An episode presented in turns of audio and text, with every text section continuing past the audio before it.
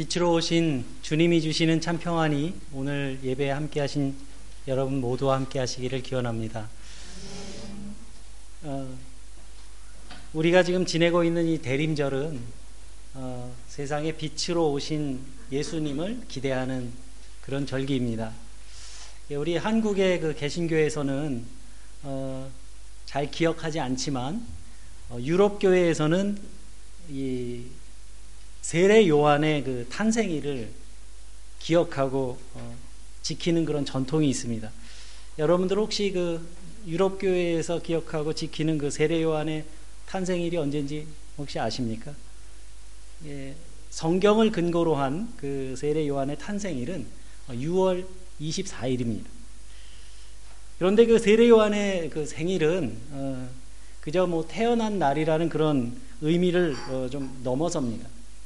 그 세례 요한이 태어난 때는 그 계절로 보면 1년 중에 해가 가장 긴 하지를 막 지난 때입니다. 그 여러분들이 잘 알고 계시다시피 이때를 기준으로 해서 어, 해는 점점 예, 짧아지게 되죠. 그렇게 짧아진 해가 가장 짧아지는 때가 언제냐 하면 바로 동지입니다. 그리고 그 예수님의 탄생, 탄, 탄생일, 성탄절은 바로 그 동지를 막 지난 12월 25일 이렇게 성탄절이 됩니다. 이 성경에 등장하는 이 두 분의 탄생일이 상징하는 의미가 있죠. 그 세례 요한은 어, 빛이 가장 강렬한 그런 계절에 태어났지만 어, 나는 쇠하여야 하겠고 내 뒤에 오실 이는 흥하여야 하리라 한 것처럼 세례 요한의 이 탄생부터 해가 점점 짧게 기울어지다가 성탄절을 앞두고 밤이 가장 깊고 길어지게 됩니다. 그리고 그 성탄절을 기준으로 다시 낮은 조금씩 길어지기 시작하는 거죠. 이것도 어, 이것은 그 계절로도 이 땅에 빛으로 오신 그 예수님을 어, 상징하는 것이다 이렇게 말씀드릴 수가 있겠습니다. 우리가 하나님의 자녀들을 일컬어서 어, 빛의 자녀들이다 이렇게 말하는데 그렇게 빛의 자녀로서 살아가는 우리들의 삶에서 어, 중요한 일이 있다면 그것은 하나님을 기쁘시게 하는 삶을 사는 것이다. 이렇게 요약할 수 있을 겁니다.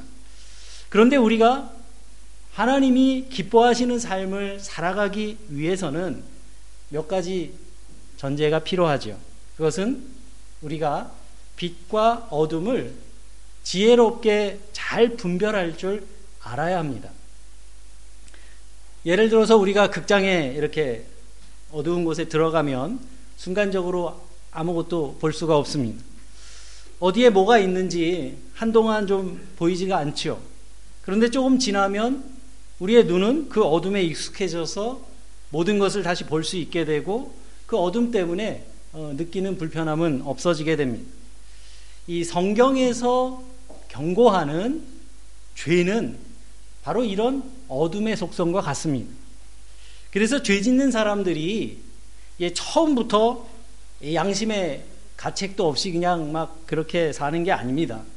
처음에는 이 작은 죄가 마치 우리 몸에 맞지 않는 그런 옷처럼 불편하고 또 뭐 어둠 속에 있는 것처럼 좀 불안하고 그런 느낌들이 있는데 거기에 이렇게 부 가까이 하다 보면 나도 모르는 사이에 조금씩 익숙해져서 불편하거나 불안한 그런 느낌들이 점점 없어지는 겁니다. 바로 이것이 죄의 속성입니다.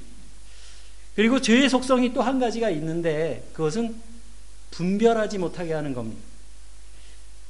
우리 그 교회에 우리 어린아이들이 많죠? 그 어린아이들이 읽는 동화책을 보면 어, 동화책의 이야기는 항상 권선징악, 선한 것을 권해주고 악한 것을 벌하는 권선징악의 이야기가 대부분입니다. 착하게 살면 복받고 악하게 살면 벌을 받는다. 그래서 이 동, 동영, 동화의 이야기는 그런 선과 악의 대결이라는 그런 아주 어, 단순한 구조를 갖고 있고 또 가치관을 형성해 가고 있는 아이들에게 어린 아이들에게 선한 것을 이렇게 권면하는 그런 이야기들이 대부분입니다. 그래서 이런 이야기 속에서는 무엇이 선이고 무엇이 악인지 분명하게 분별을 할 수 있습니다. 그런데 여기 계신 우리 어머니들도 아마 다들 그렇게 생각하실 건데 언제부턴가 이 시대가 바뀌면서 그렇게 알아왔던 우리들이 여기 있는 우리들이 자라면서 배워왔던 고전이 새롭게 해석이 됩니다. 예를 들어서 흥부와 놀부의 이야기 하면서도 옛날엔 저는 그렇게 들었어요. 흥부처럼 가난해도 착하게 살아야 한다. 그런 메시지가 이야기의 중심이었는데 요즘 사람들은 그렇게 얘기 안 한답니다. 놀부흥부 이야기를 하면서 흥부처럼 게으르게 살면 안 된다. 착하기만 해서는 이 험한 세상을 살아갈 수 없다 하면서 놀부같이 조금 악착같이 사는 것도 그리 나쁜 건 아니다. 이렇게 주장하는 소리도 있습니다. 세상이 막 다양해지다 보니까 여러 가지 시각에서 다른 결론을 내릴 수 있게 된 겁니다. 그런데 문제는 선과 악의 분별이 모호해지면서 가치관의 혼란이 일어나게 된 겁니다. 옳고 그름에 대한 판단도 이제 더 이상 어떤 절대적인 것이 아니라 상대적인 게 돼버렸습니다. 사랑도 내가 하면 로맨스, 남이 하면 불륜. 내가 베풀면 친절이고 다른 사람이 베푸는 건 비굴한 거고 그렇습니다. 이 가치관이 혼란해진 겁니다. 이 시대에는 절대적인 선도 없고 절대적인 악도 없는 것처럼 보여집니다. 그런데 여러분 정말 그럴까요? 구약 성경의 창세기 1장에서 하나님께서는 세상을 지으셨습니다. 그리고 창조의 첫날 빛과 어둠을 나누어 놓으셨습니다. 그리고 빛을 낮이라 칭하고 어둠을 밤이라 하셨습니다. 빛과 어둠이 하나가 될 수 없다는 것을 이 창세기가 증언하고 있는 겁니다. 하나님께서도 빛과 어둠을 서로 연합하도록 하지 않으시고 나누어 구별하셨습니다. 그래서 세상에는 우리가 살아가는 이 세상에는 빛과 어둠이 공존합니다. 다시 말하면 빛만 있을 수도 없고 또 어둠만 있을 수도 없습니다. 언제나 이 둘이 공존하는 겁니다. 그래서 성도들은 이것을 잘 분별할 줄 아는 지혜가 필요합니다. 오늘 본문 말씀은 그리스도인은 누구냐? 이런 질문에 대한 대답인데 에베소서가 제시하는 이 답은 빛의 자녀입니다. 그리스도인은 누구냐? 빛의 자녀다. 정체성에 대한 질문이고 또 거기에 대한 답변입니다. 그리고 빛의 자녀로 살아가기 위해서 구분된 삶이 반드시 필요하다. 그래야 빛의 열매를 맺으며 살 수 있다 하는 것이 에베소서의 말씀입니다. 그리고 그 성경은 이 열매에 대해서도 말씀하고 있는데요. 빛의 열매는 모든 선함과 의로움과 진실함에 있다. 구절에서 그렇게 말씀하고 있습니다. 여러분, 이 에베소서가 제시한 이 세 가지는 하나님의 속성입니다. 우리가 하나님을 고백할 때 뭐라 그러지? 하나님은 누구십니까? 할 때 우리가 뭐 교리 문답이나 이런 교리 교육 같은 걸 할 때 하나님이 누구십니까? 할 때 우리가 이렇게 대답합니다. 하나님은 선하시며 의로우시며 또 진실하신 분입니다. 이렇게 고백하는데 빛의 자녀들의 이 열매도 그 하나님의 속성과 같은 겁니다. 그래서 빛의 자녀가 된다라는 말은 곧 이 땅에 빛으로 오신 예수 그리스도를 닮아가는 사람들을 말합니다.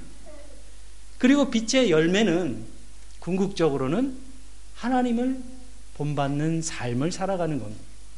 자녀들이 부모의 기쁨이 되듯이 빛의 자녀들은 하나님을 기쁘시게 하는 삶을 살아가는 것은 마땅한 일이라고 할 수 있겠습니다. 자, 그렇다면 어떻게 살아가는 것이 하나님을 기쁘게 하는 삶일까? 저는 오늘 네 가지로 말씀을 드리려고 합니다. 첫 번째는 하나님이 기뻐하시는 것은 올바른 간구입니다. 올바른 기도가 중요하다는 말씀입니다. 올바른 기도가 무엇입니까? 올바른 기도란 하나님의 마음에 합한 기도이고 그래서 그러한 기도는 이 말씀의 뿌리를 내린 기도입니다. 하나님은 올바른 간구를 기뻐하신다고 했는데 우리가 좀 더 그것을 잘 이해하기 위해서 하나님의 마음에 합한 기도가 어떤 기도인지 성경에 기록되어 있습니다. 바로 우리가 잘 아는 솔로몬의 기도입니다. 열왕기상 3장 10절 말씀에 보면 솔로몬이 이것을 구함에 그 말씀이 주의 마음에 맞은지라. 이스라엘의 왕이 된 솔로몬이 1천 번제를 드리면서 하나님 앞에 기도합니다. 여러분들 한번 상상을 해보세요. 이게 같은 마음으로, 같은 마음의 기도를 가지고 1천 번을 하나님 앞에 제사를 드리는 거예요. 이게 보통 정성과 마음으로 드리는 기도 제목이 아닐 겁니다. 하나님 앞에 그만큼 간절하게 구하는 기도의 제목이 있었던 겁니다. 여러분들에게도 그런 간절한 마음의 기도의 제목이 있으신가요? 하나님 앞에 정말 천 번을 기도를 드리더라도 응답해 주시기를 바라는 그 기도의 제목이 우리에게 있어야 합니다. 그리고 그러한 번제 끝에 그러한 정성스러운 제사 끝에 하나님이 솔로몬에게 응답하셨습니다. 내가 네게 무엇을 해주기를 원하느냐? 이런 응답해 주시면 전 참 좋겠어요. 이게 뭐냐 하면 전권 위임이잖아요. 백지수표를 주신 거예요. 내가 너에게 무엇을 해주기를 원하느냐? 그런데 솔로몬은요, 이 위임받은 그 백지수표 위에 뭐라고 썼습니까? 열왕기상 3장 9절 말씀에 있습니다. 지혜로운 마음을 종에게 주사 주의 백성을 재판하여 선악을 분별하게 하여 주옵소서. 솔로몬의 이런 기도의 간구가 바로 하나님의 마음에 합한 기도였습니다. 그의 기도를 하나님도 기뻐하셨어요. 얼마나 기특합니까? 자기 자신을 위해서 구하지 않고 하나님이 맡기신 그 이스라엘의 왕이라고 하는 직책을 잘 감당하기 위해서 나라와 민족을 생각하며 지혜를 구하고 있습니다. 요즘 같은 시대에 참 우리 한국의 위정자들이 이런 지혜를 구하는 사람들이었으면 얼마나 좋을까 하는 마음이 굉장히 많이 들었습니다. 그런데 하나님께서는 그런 간구를 드리는 솔로몬의 그 기도의 간구만 들어주신 것이 아니라 거기에 더해서 그에게 이스라엘 역사에서 그 누구에게도 허락하지 않으셨던 부귀와 영화와 장수의 복까지 더해 주셨습니다. 이것이 아, 버지의 마음이고 하나님의 마음입니다. 두 번째로 하나님 하나님은 정직을 기뻐하신다 했습니다. 정직함. 역대기상 29장 17절의 말씀에 보면 나의 하나님이여 주께서 마음을 감찰하시고 정직을 기뻐하시는 줄을 내가 아나이다. 정직한 사람도요, 속이는 사람도 이 겉으로 보기에는 별 차이가 없어 보입니다. 이 사기꾼의 특징이 뭡니까? 매우 사기꾼스럽게 안 생겼다는 거죠. 이 사기꾼이라고 얼굴에 써 있는 사람 없습니다. 그러, 그러나 여러분, 사람은 속을 수 있지만 하나님은 사람의 마음을 감찰하시는 분이라 했습니다. 우리들은 다른 사람들에게 보이려고 좀 좀 좋게 보이려고 정직한 것처럼 행동할 때도 있습니다. 남보다 조금 더 의롭게 그리고 깨끗하게 청렴하게 이렇게 살고 있는 것처럼 이렇게 행동할 때가 있습니다. 그러나 이런 마음은 하나님께 인정받을 수 있는 그런 마음은 아닙니다. 여러분 다윗의 일생 가운데 인생의 위기를 여러 번 만났죠. 다윗이. 그 가운데 하나가 정말 다윗이 하나님이 기뻐하지 않으시는 일을 한 것이 있어요. 아주 결정적인 게. 그게 뭐냐 하면 그 이스라엘의 백성의 수를 세는 거예요. 왕으로서 그 모인 병사들의 수를 세는데 이거 하나님이 싫어하시는 일이라고 했습니다. 금하셨어요. 그런데 군대의 수가 얼마가 된다고 생각을 하면 하나님을 의지하기보다는 그 사람을 의지할 수 있기 때문에 하나님이 이것을 금하셨던 겁니다. 그런데 다윗이 그걸 알면서도 군대를 세했어요. 그러니까 하나님의 선지자가 어, 선지자 하나님이 선지자를 다윗에게 보내셔서 보내셔서 다윗을 책망합니다. 그런데 자기에게 다가온 그 선지자 하나님의 이름으로 책망하는 그 선지자의 앞에서 다윗이 어떻게 합니까? 나와 내 아비의 집이 하나님 앞에 범죄했습니다. 이렇게 고백합니다. 다윗이 그런 수많은 인간적인 결점과 허물이 있음에도 불구하고 하나님께서 정말 마음에 합한 자, 기뻐하시는 자 라고 늘 하나님이 함께 하셨던 그 다윗이 바로 하나님 앞에서 그 정직함을 보였기 때문입니다. 이처럼 빛의 자녀된 우리들도 하나님과 사람 앞에서 정직해야 되겠습니다. 세 번째는 의로운 제사와 온전한 번제를 기뻐하신다 했습니다. 시편 51절 99절 말씀을 보면 그때에 주께서 의로운 제사와 번제와 온전한 번제를 기뻐하시리니 이렇게 기록되어 있습니다. 여러분 예배란 거룩한 하나님의 임재를 체험하는 시간입니다.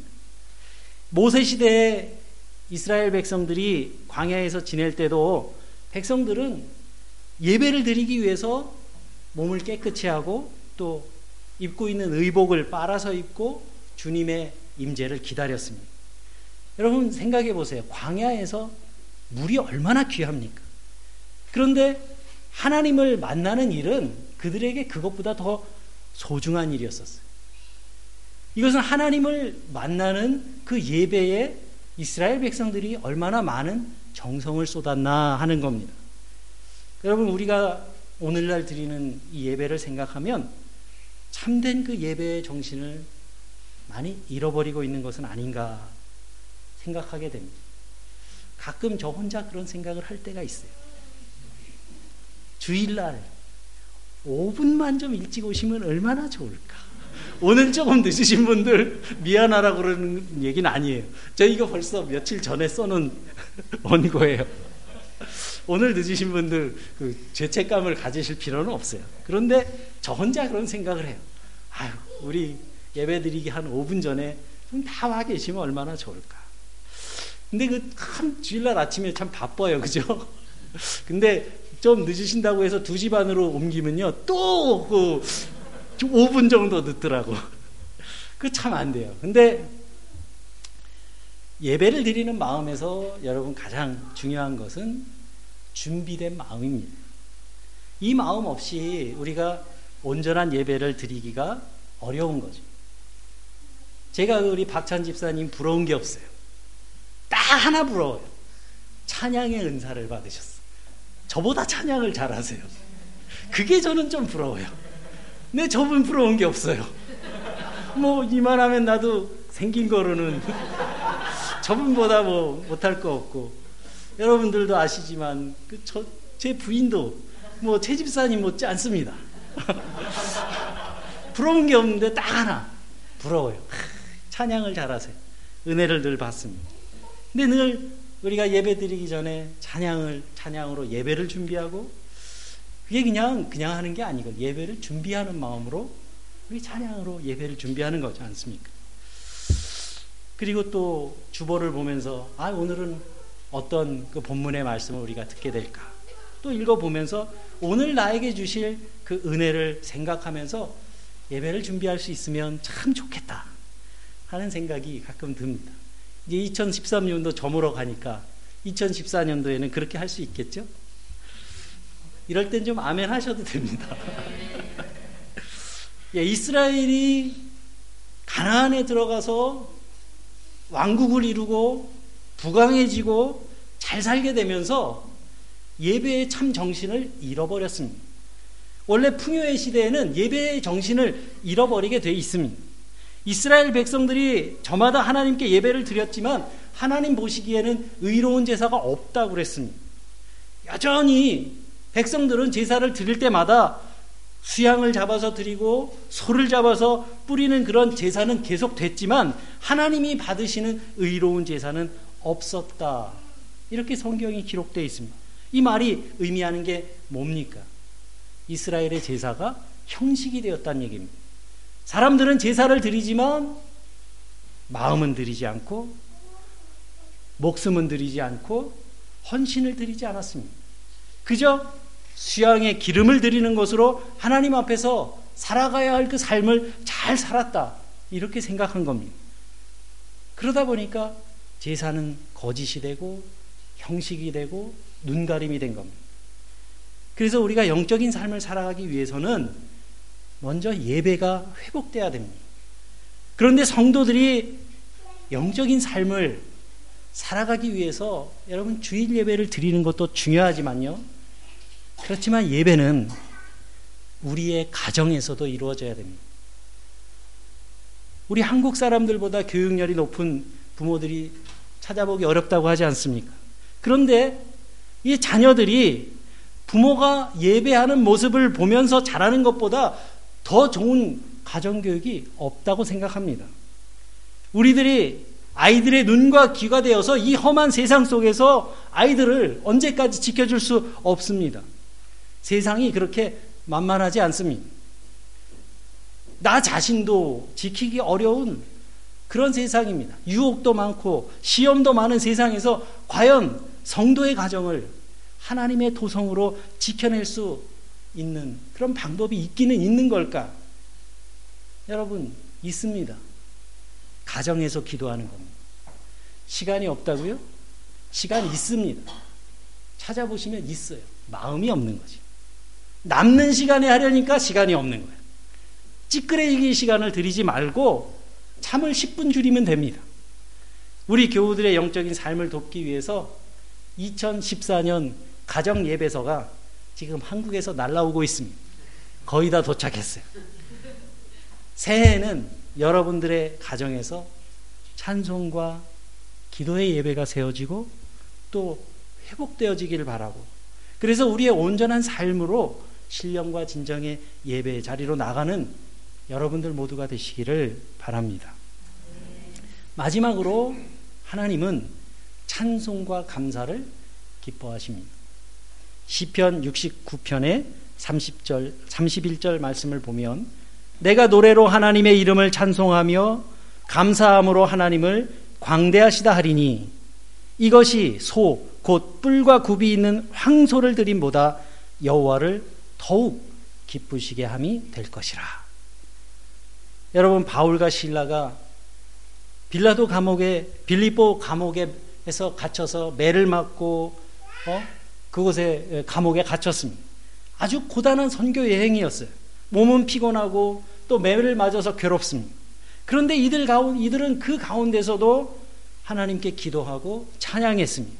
그리고 그들이 하나님 앞에 찬양하고 예배할 때 닫혀진 감옥이 열리고 감옥을 지키던 간수들이 혼비백산 놀랍니다. 하나님은 감옥에서 부르는 그 찬양과 감사의 고백을 들으시고 그 하나님의 능력으로 바울을 붙들어 주셨습니다. 우리가 말씀 그리고 예배로 드릴 수 있는 그 황소는 하나님께 드릴 수 있는 가장 큰 제물입니다. 여러분 요즘도 그렇지만 소 한 마리가 얼마나 비싸요? 얼마 전에 그 달인을 보니까 뭐 유구 한 마리가 2천만 원이래 2천만 원. 그런데 이런 소를 제물로 내놓을 수 있는 사람이 얼마나 되겠습니까? 이스라엘에서도 마찬가지였습니다. 웬만한 부자가 아니면 제물로 황소를 드릴 수가 없었습니다. 잘 사는 사람도 양이나 뭐 염소, 그보다 못하면 뭐 비둘기를 제물로 드렸습니다. 황소를 드린다고 하는 것은 그만큼 큰 헌신으로 여겨질 수 있는 그런 제물이지만 그런 제물 없어도 괜찮다는 겁니다. 과연 황소를 드리는 것보다 여호와를 더 기쁘시게 하는 것이 무엇입니까? 하나님의 이름을 찬송하며 하나님의 광대하심을 감사하는 삶을 살아가는 것이라고 성경에 분명히 기록되어 있습니다. 황소의 뿔보다 그것을 더 기뻐하시는 하나님을 삶으로 찬양하고 예배하는 여러분들 되시기를 바랍니다. 말씀을 마칩니다. 성도는 빛의 자녀들입니다. 우리들은 예수 그리스도를 통해서 어둠에서 벗어나 빛의 자녀들이 되었는데 우리가 다시 어둠 속으로 돌아가서 그 빛과 어둠, 진리와 거짓을 분별하지 못하는 삶을 살아서는 안 되겠습니다. 진리와 거짓을 분별할 때 주님을 기쁘시게 하는 삶을 살아갈 수 있기 때문입니다. 올바른 기도와 하나님 앞에서 정직한 삶을 살아가는 것, 그리고 온전한 예배와 찬송과 감사를 통해서 주님을 기쁘시게 하는 유로룩스의 온 가족들이 되시기를 주님의 이름으로 간절히 소망합니다. 함께 기도하겠습니다.